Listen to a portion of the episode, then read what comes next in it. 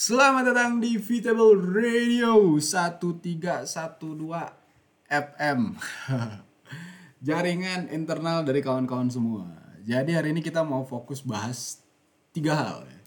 Jadi kita bahas grindcore Kita juga bahas apa tuh tadi namanya BBM dan juga kita bahas tentang gasifikasi batubara guys ya.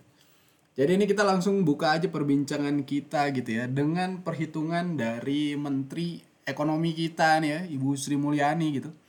Yang dia bilang kalau nih ya, kalau yang namanya apa nih mana tadi namanya BBM gitu ya. Subsidinya itu sampai ke 23 juta kiloliter serta 15 juta kiloliter. Jadi hitungan ICP-nya gitu, ya, ICP ini hitungan harga minyak mentah gitu ya. Itu mencapai 100 100 dolar, 100 US dollar per barrel. Nah, jadi ya lumayan ya. Jadi ini kalau kata Sri Mulyani gitu ya, dia bilang kalau dengan konsumsi pertalite dan solar subsidi yang melebihi kuota, anggaran subsidi dan kompensasi BBM diperkirakan melewati 502,4 triliun rupiah melalui unggahan Instagram pribadinya uh, Bu Sri Mulyani gitu nih. Terus gitu ya. Ini sampai sekarang gitu kita pantau kalau pergerakan ICP ya, harga tadi tuh harga jual minyak, harga jual minyak uh, mentah gitu. Uh, sampai Juli sekitar 104,9 US dollar per barrel. Jadi kalau harga ICP-nya turun sampai ke 90 dolar 90 US dollar, per barrel di Agustus sampai Desember 2022. Jadi harga rata-rata satu tahun ICP Indonesia itu sekitar 99 US dollar per barrel. Pun kalau harga ICP-nya turun sampai di bawah 90 US dollar per barrel, jadi rata-rata ICP setahun itu masih di angka 97 US dollar per barrel. Jadi ini kenaikan kenaikan harga ini jadi tetap membuat alokasi subsidi BBM sebesar 591 triliun rupiah sampai ke harga ICP di Desember di 85 US dollar per barrel. Jadi sedangkan di apa ini tadi akan menyentuh di angka 605 605 triliun. Jadi ya jelas ya kenapa BBM ini harus naik gitu. Karena permasalahan harga ICP ya, atau harga minyak mentah dunia teman-teman. Jadi ini kalau kita sebut-sebut gitu ya. Suasana geopolitik yang sedang terjadi di Eropa sana gitu dan juga proyeksi ekonomi dunia ini masih cukup dinamis. Jadi kenaikan harga tersebut itu malah bisa jadi eh, bikin pemerintah ini berdampak inflasi dan juga pertumbuhan ekonomi dan indikator kemiskinan. Jadi hal-hal ini nih yang kemudian dipikirin sama Sri Mulyani gitu ya. Maka kemudian disepakatilah harga dari minyak mentah itu se, se apa? Karena harga minyak mentahnya yang cukup mahal gitu.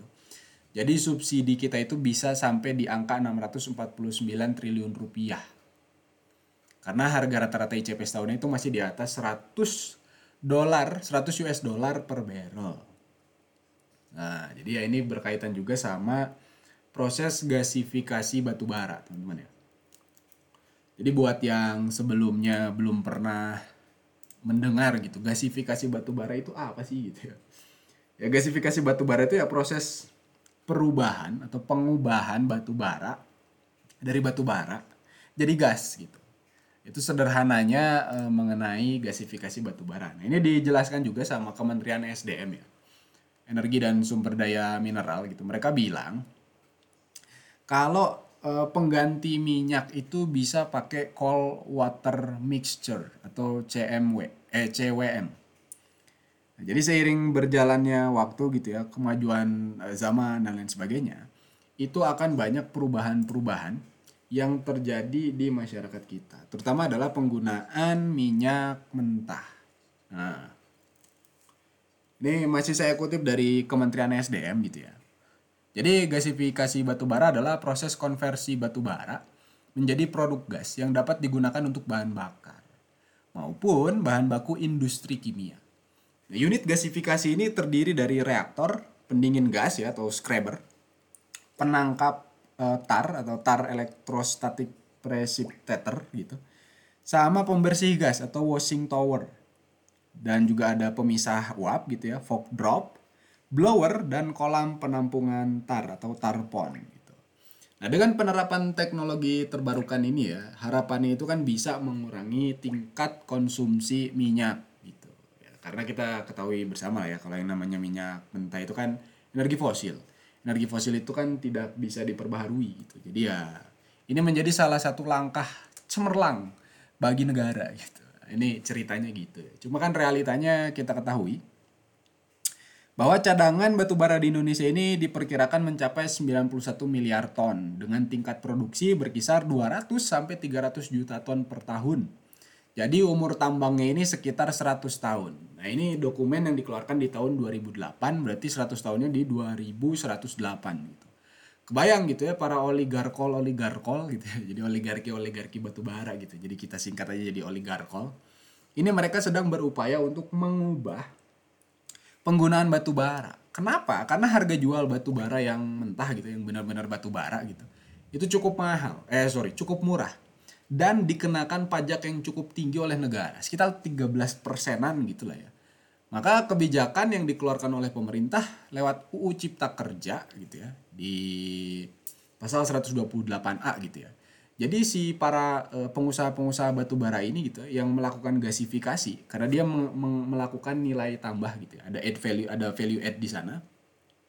Jadinya mereka akan terbebas dari biaya royalti. Jadi royaltinya 0% buat si oligarkol-oligarkol yang melakukan gasifikasi batu bara.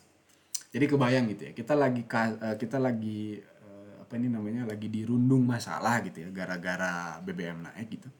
Ini negara malah santai-santai aja ke si oligarkol-oligarkol yang dibebaskan dari royalti gitu. Oke lah ya daripada jadi marah-marah terus gitu ya. ini langsung aja deh kalau gitu saya saya berikan ini ada satu lagu dari uh, Full of Hell judulnya Crawling Back to God. The bones of man, the of cosmic torment that once made him wonder if matter was Lucifer upward and groping back to his God. And yet now he knew better.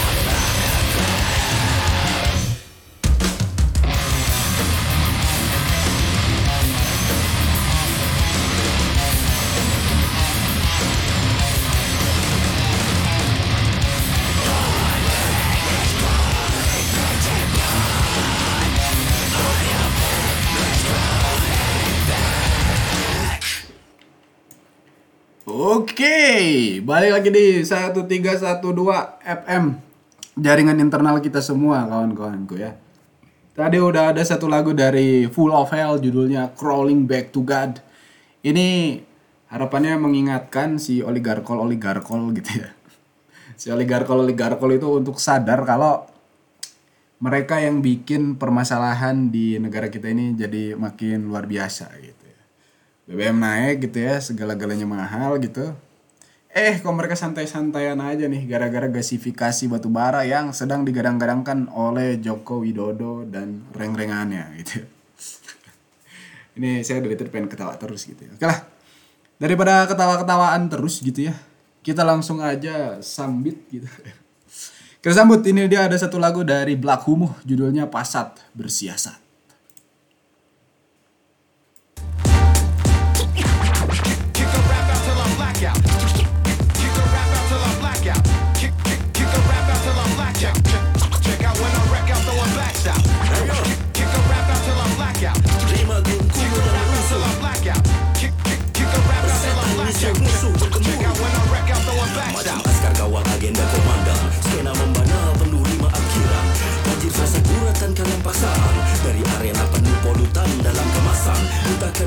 Penjara berjeruji kromium Kawan MC tanpa lembaga bantuan hukum Akrobat semantik di atas adagium Noise Mr. DP anomali equilibrium. Emansipasi pikiran selayak Sultan Ibrahim Elevasi begawan penggalah hutan mustakim Macam bom berpentagon butuh purwa angkati Bena epigon terpatahkan di purnah apati Sesakra manuskrip hieroglif di atas papirus. Ku bagi makna untuk sejawat penerus. Sentra regenerasi ada pada talenta.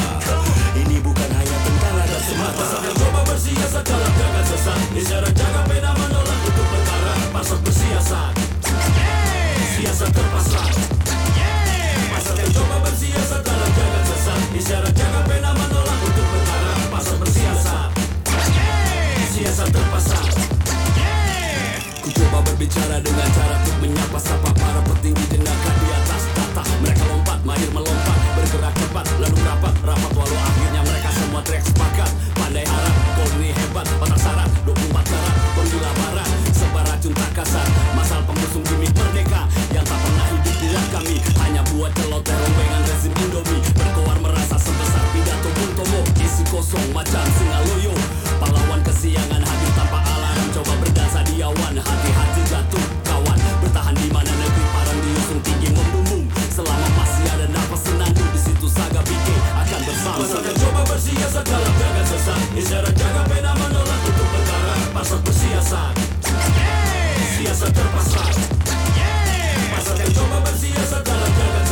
sesat Isyarat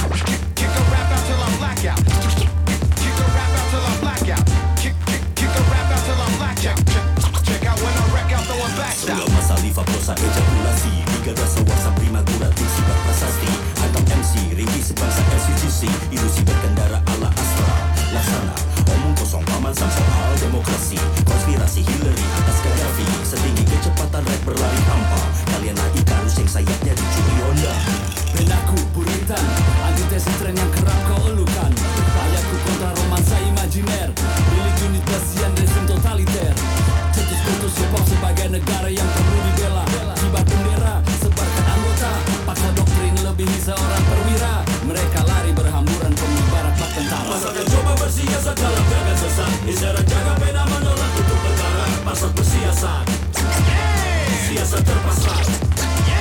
Pasalkan coba bersiasat dalam jaga sesat Isyarat jaga beda menolak untuk perkara Pasal bersiasat Siasat terpasang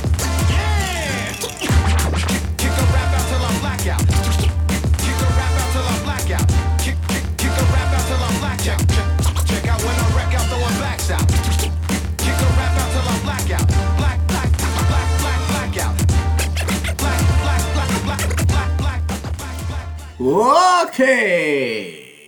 1312 FM. Jaringan internal kawan-kawan semua. Jadi kita mau, eh kok kita lagi. Aku mau negasin satu hal lagi nih guys ya. Jadi berkaitan sama si proses gasifikasi tadi gitu ya. Biar jadi makin jelas, jelas luar biasa gitu. Eh diperkuat yang tadi ya kita balik lagi nih gasifikasi batu bara yang diharapkan oleh pemerintahnya Indonesia gitu ya siapalah presiden sekarang gitu ya, ya itu dia lah pokoknya ya. itu punya harapan gitu kalau dengan cadangan batu bara kita tadi yang kuat sampai 100 tahun ke depan gitu ya Berarti sampai tahun 2108 lah ya kurang kurang lebih gitu.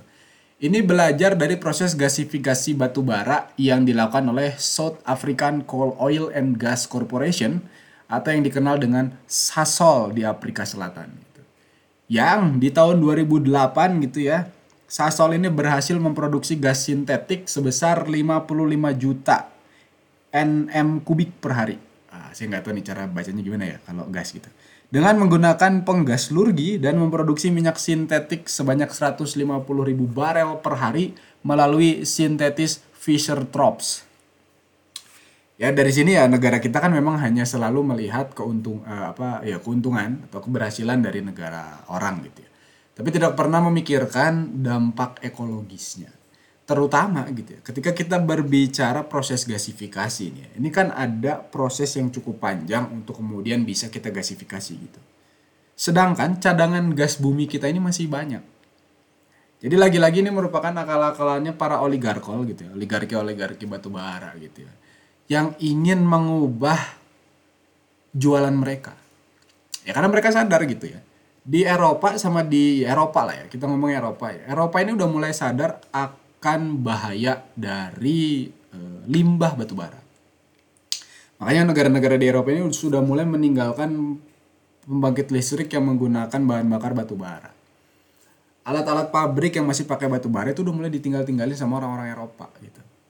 Sedangkan Indonesia nih ya malah berupaya untuk mengubah fungsi batu bara tadi gitu. Jadi ya mungkin gara-gara si apa si pengusaha-pengusaha batu bara ini udah tanggung baru beli tambang baru gitu ya. Kalau nggak bisa dijual kan jadi merugi gitu ya. Nah makanya mereka jadinya menggembor-gemborkan.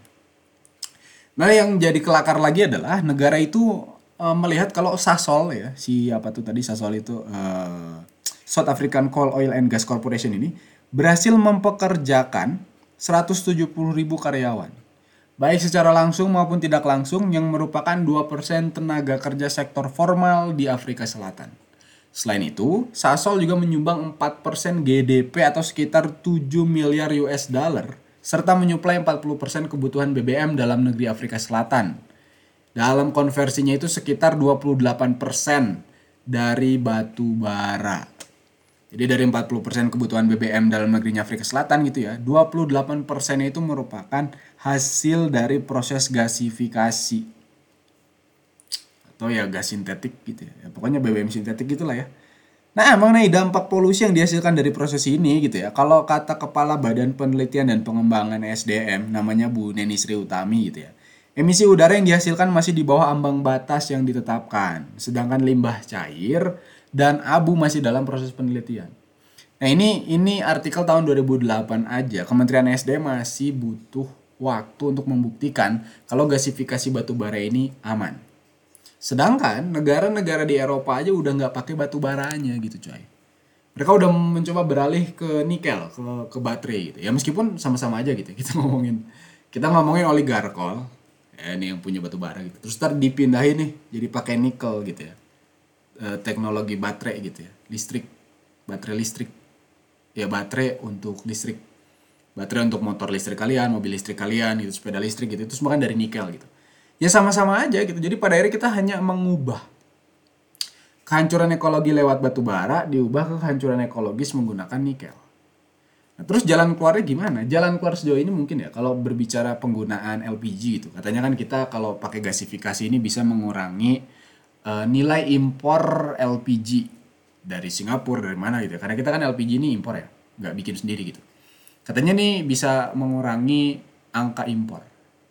Tapi nih ya, Pak Faisal Basri dan tim itu pernah menghitung secara cost gitu ya, akan jauh lebih mahal kalau kita mengolah batu bara dengan proses gasifikasi tadi ketimbang kita beli alias impor.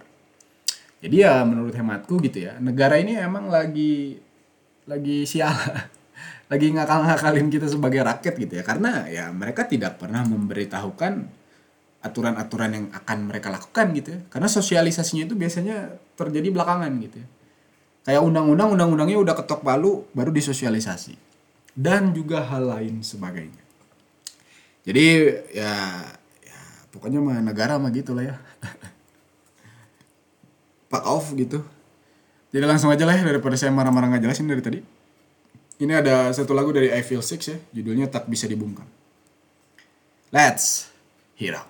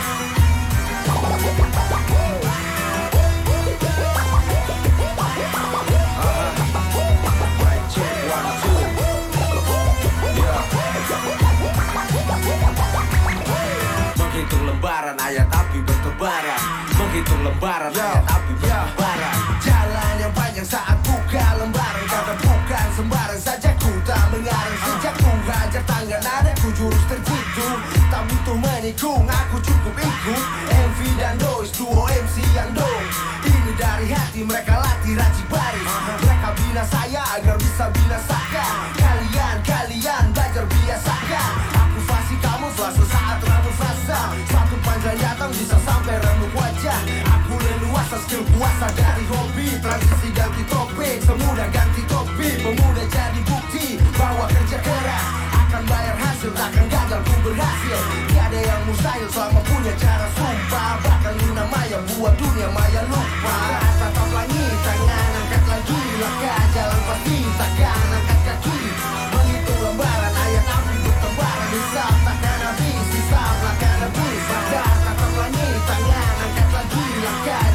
hati takkan angkat kaki Begitu lembaran ayat api bertebar Hisap takkan habis, hisap takkan habis Aku biasa di luar, skill luar biasa. Kau binasa dibuang karena petua kiasan Yang aku bawa, buatmu geleng kepala Nafas tertahan, mendengar yang tetrampalan Lirik yang ganas punya visi tatap liar. Kiri dan kanan definisi pandang liar. Kau mengisi tiap baris dengan rima barbarik Buat ingat tertarik yang mengigau berbalik. Lihat lini masa kini banyak lirik masa kini Banyak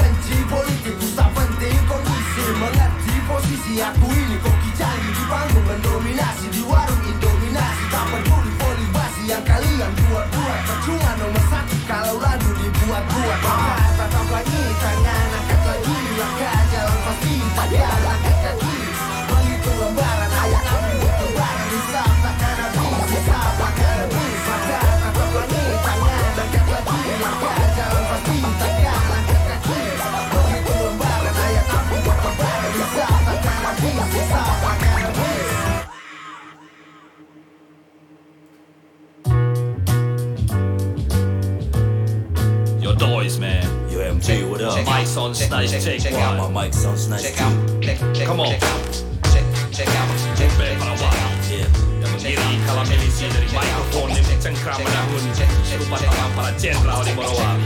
You know what time it is. Garda negara terdepan datang menghajar Ratakan badan dan ladang di kala fajar. Aroma ban terbakar beserta para demonstran yang terkapar Berikan kabar. Tentang kehancuran asa dari berbagai lini. Tentang kematian kurawan sejati dalam teori demokrasi. Melindungi dan melayani Merundungi dan mengkafani Ekonomi yang dimonopoli Kiri kami. Jadi supir taksi Trias koruptika di republik milik tentara. Definisikan habitat kami ke dalam dua kriteria. Kotak pungutan pajak dan suara. Riu gaduh ampunan pajak dan pilkada untuk apa? Perampasan lahan secara simultan untuk siapa? Konsumsi sinetron kopi syahida yang berkepanjangan. Sinergi monoton masa overdosis agama haus akan pengkafiran Pahlawan dan panutan palsu penuh skandal. Politikus selebritas selaras bersujud di atas altar feodal. Sudi dianal oleh imperialis lokal. Masuk ke ribuan tenaga kerja ilegal. Anda laba-laba kekacauan elektoral Adalah sinyal dari supremasi tiran pemodal. Check out my mereka yang mempertahankan ruang hidupnya dari ujung barat hingga timur. Mana pernah solidaritas bergabung sekeras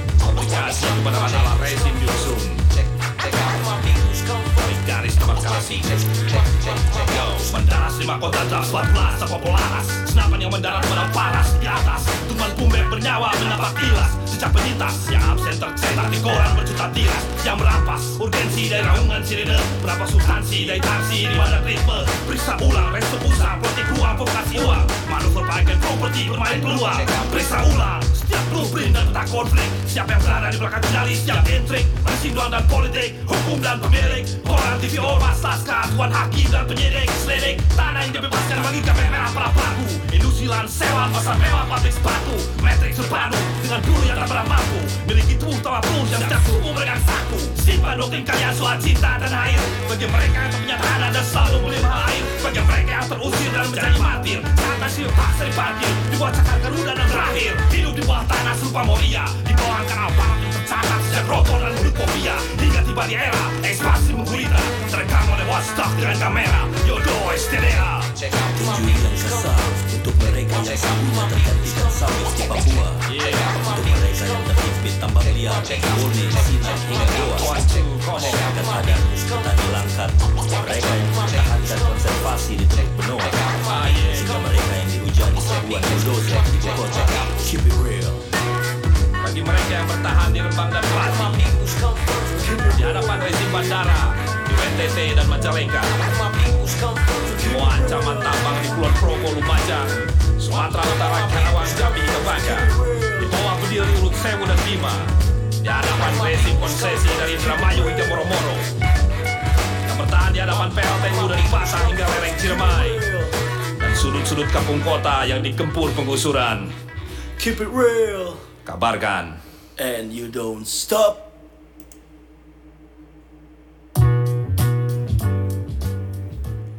Satu tiga satu dua FM jaringan internal kawan-kawan semua.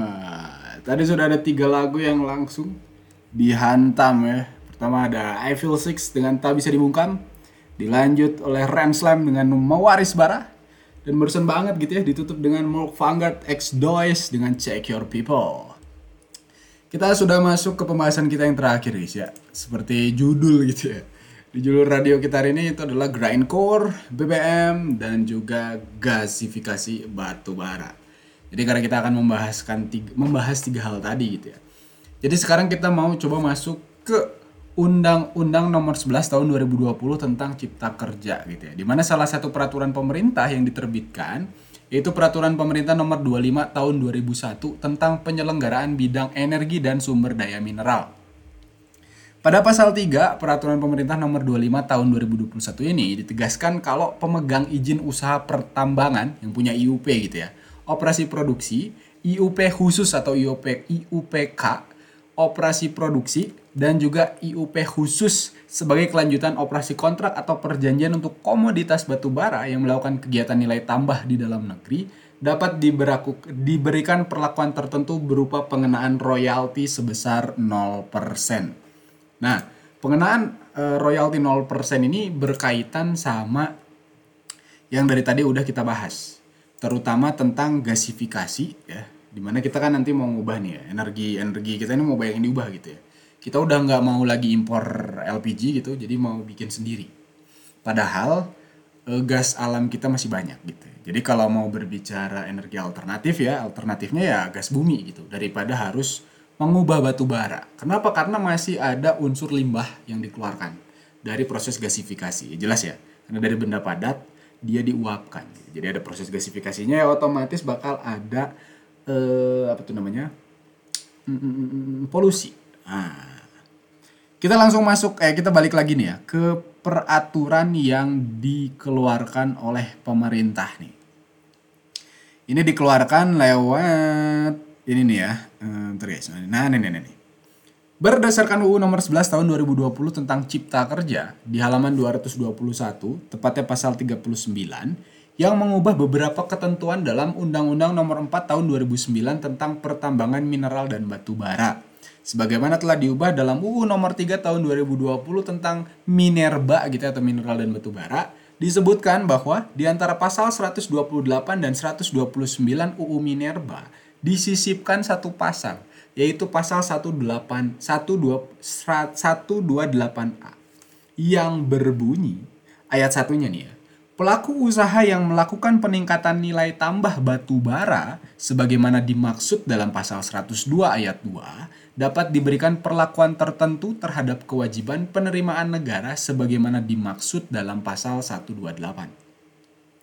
Di sini kita langsung highlight aja nilai tambah batu bara. Jadi nilai tambah batu bara ini kan tadi ya proses gasifikasinya para oligarkol oligarkol lokal gitu ya yang mengubah mengkonversi batu bara jadi tenaga baru lewat proses gasifikasi tadi itu akan mendapatkan keringanan. Nah, ya. Kita masuk ke ayat 2 dulu nih. Pemberian perlakuan tertentu terhadap kewajiban penerimaan negara sebagaimana dimaksud pada ayat 1 untuk kegiatan peningkatan nilai tambah batu bara dapat berupa pengenaan royalti sebesar sebesar 0%. Jadi ini ya nanti nih proses gasifikasi itu tuh semua para oligarkol oligarkol itu terbebas dari royalti. Dan ya menyeramkannya gitu ya nih. Di ayat 3 nih, ketentuan lebih lanjut mengenai perlakuan tertentu sebagaimana dimaksud pada ayat 1 diatur dengan peraturan pemerintah. Nah, kalau peraturan pemerintah kan berarti sentralistik ya, hanya bisa dikeluarkan oleh presiden. Jadi ini udah benar-benar menjadi salah satu bentuk bukti bahwa negara kita ini sangat menerima neoliberalisme. Satu. Yang kedua adalah pemerintah itu menyelesaikan masalah dengan masalah baru. Kalau emang masalah negara kita itu adalah eh, LPG yang akan bermasalah di suatu saat nanti gitu ya. Karena biaya impor ini mahal, kan ada gas bumi. Terus ngomongin tentang tadi tuh ya, si biaya subsidi bahan bakar gitu kalau kata Sri Mulyani tadi ya.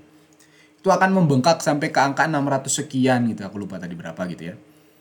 Kan itu juga bisa diselesaikan dengan memajak lewat royalti yang tidak 0% bagi para pelaku usaha batu bara yang melakukan gasifikasi. Jadi win-win solution toh. Karena kan si pajaknya cukup gede ya. Kalau jual batu bara mentah itu sekitar 13, sekian persen gitu ya. Ditambah pasarnya juga udah sepi gitu ya. Paling yang masih beli batu bara dari kita kan Cina gitu ya. Karena di sana emang ada proses gasifikasi gitu. Tapi ya kurang efisien juga gitu ya. Nah si negara Indonesia ini malah pengen bikin gitu. Aku balik lagi mengutip kata-katanya Pak Faisal Basri gitu. Dia bilang daripada kita ngolah ongkosnya mahal. Ya meskipun pembe- pembenarannya negara kan ini akan membuka lapangan pekerjaan. Oke, lapangan pekerjaan untuk siapa pertanyaannya? Karena tidak semua orang itu bisa fit dengan proses gasifikasi tadi. Ya kan hubungan industrial di pabrik gasifikasi nanti itu belum tentu semua orang gitu ya yang tadi disebutin kalau Sasol itu bisa sampai 170 ribu orang gitu dipekerjakan gitu. Di Indonesia belum tentu bisa sampai angka segitu. Belum lagi nanti pabriknya dibangunnya di mana itu kan nanti berpengaruh gitu ya dengan serapan dari tenaga kerja. Karena pasar tenaga kerja kita ini kan cukup luar biasa ya lewat UU, UU Cipta Kerja, Omnibus Law gitu ya. Ya nggak selalu gitu. Kelas pekerja itu sudah dilemahkan, terutama pekerja kontrak dan outsourcing. Jadi buat saya negara ini menyelesaikan masalah dengan masalah yang baru.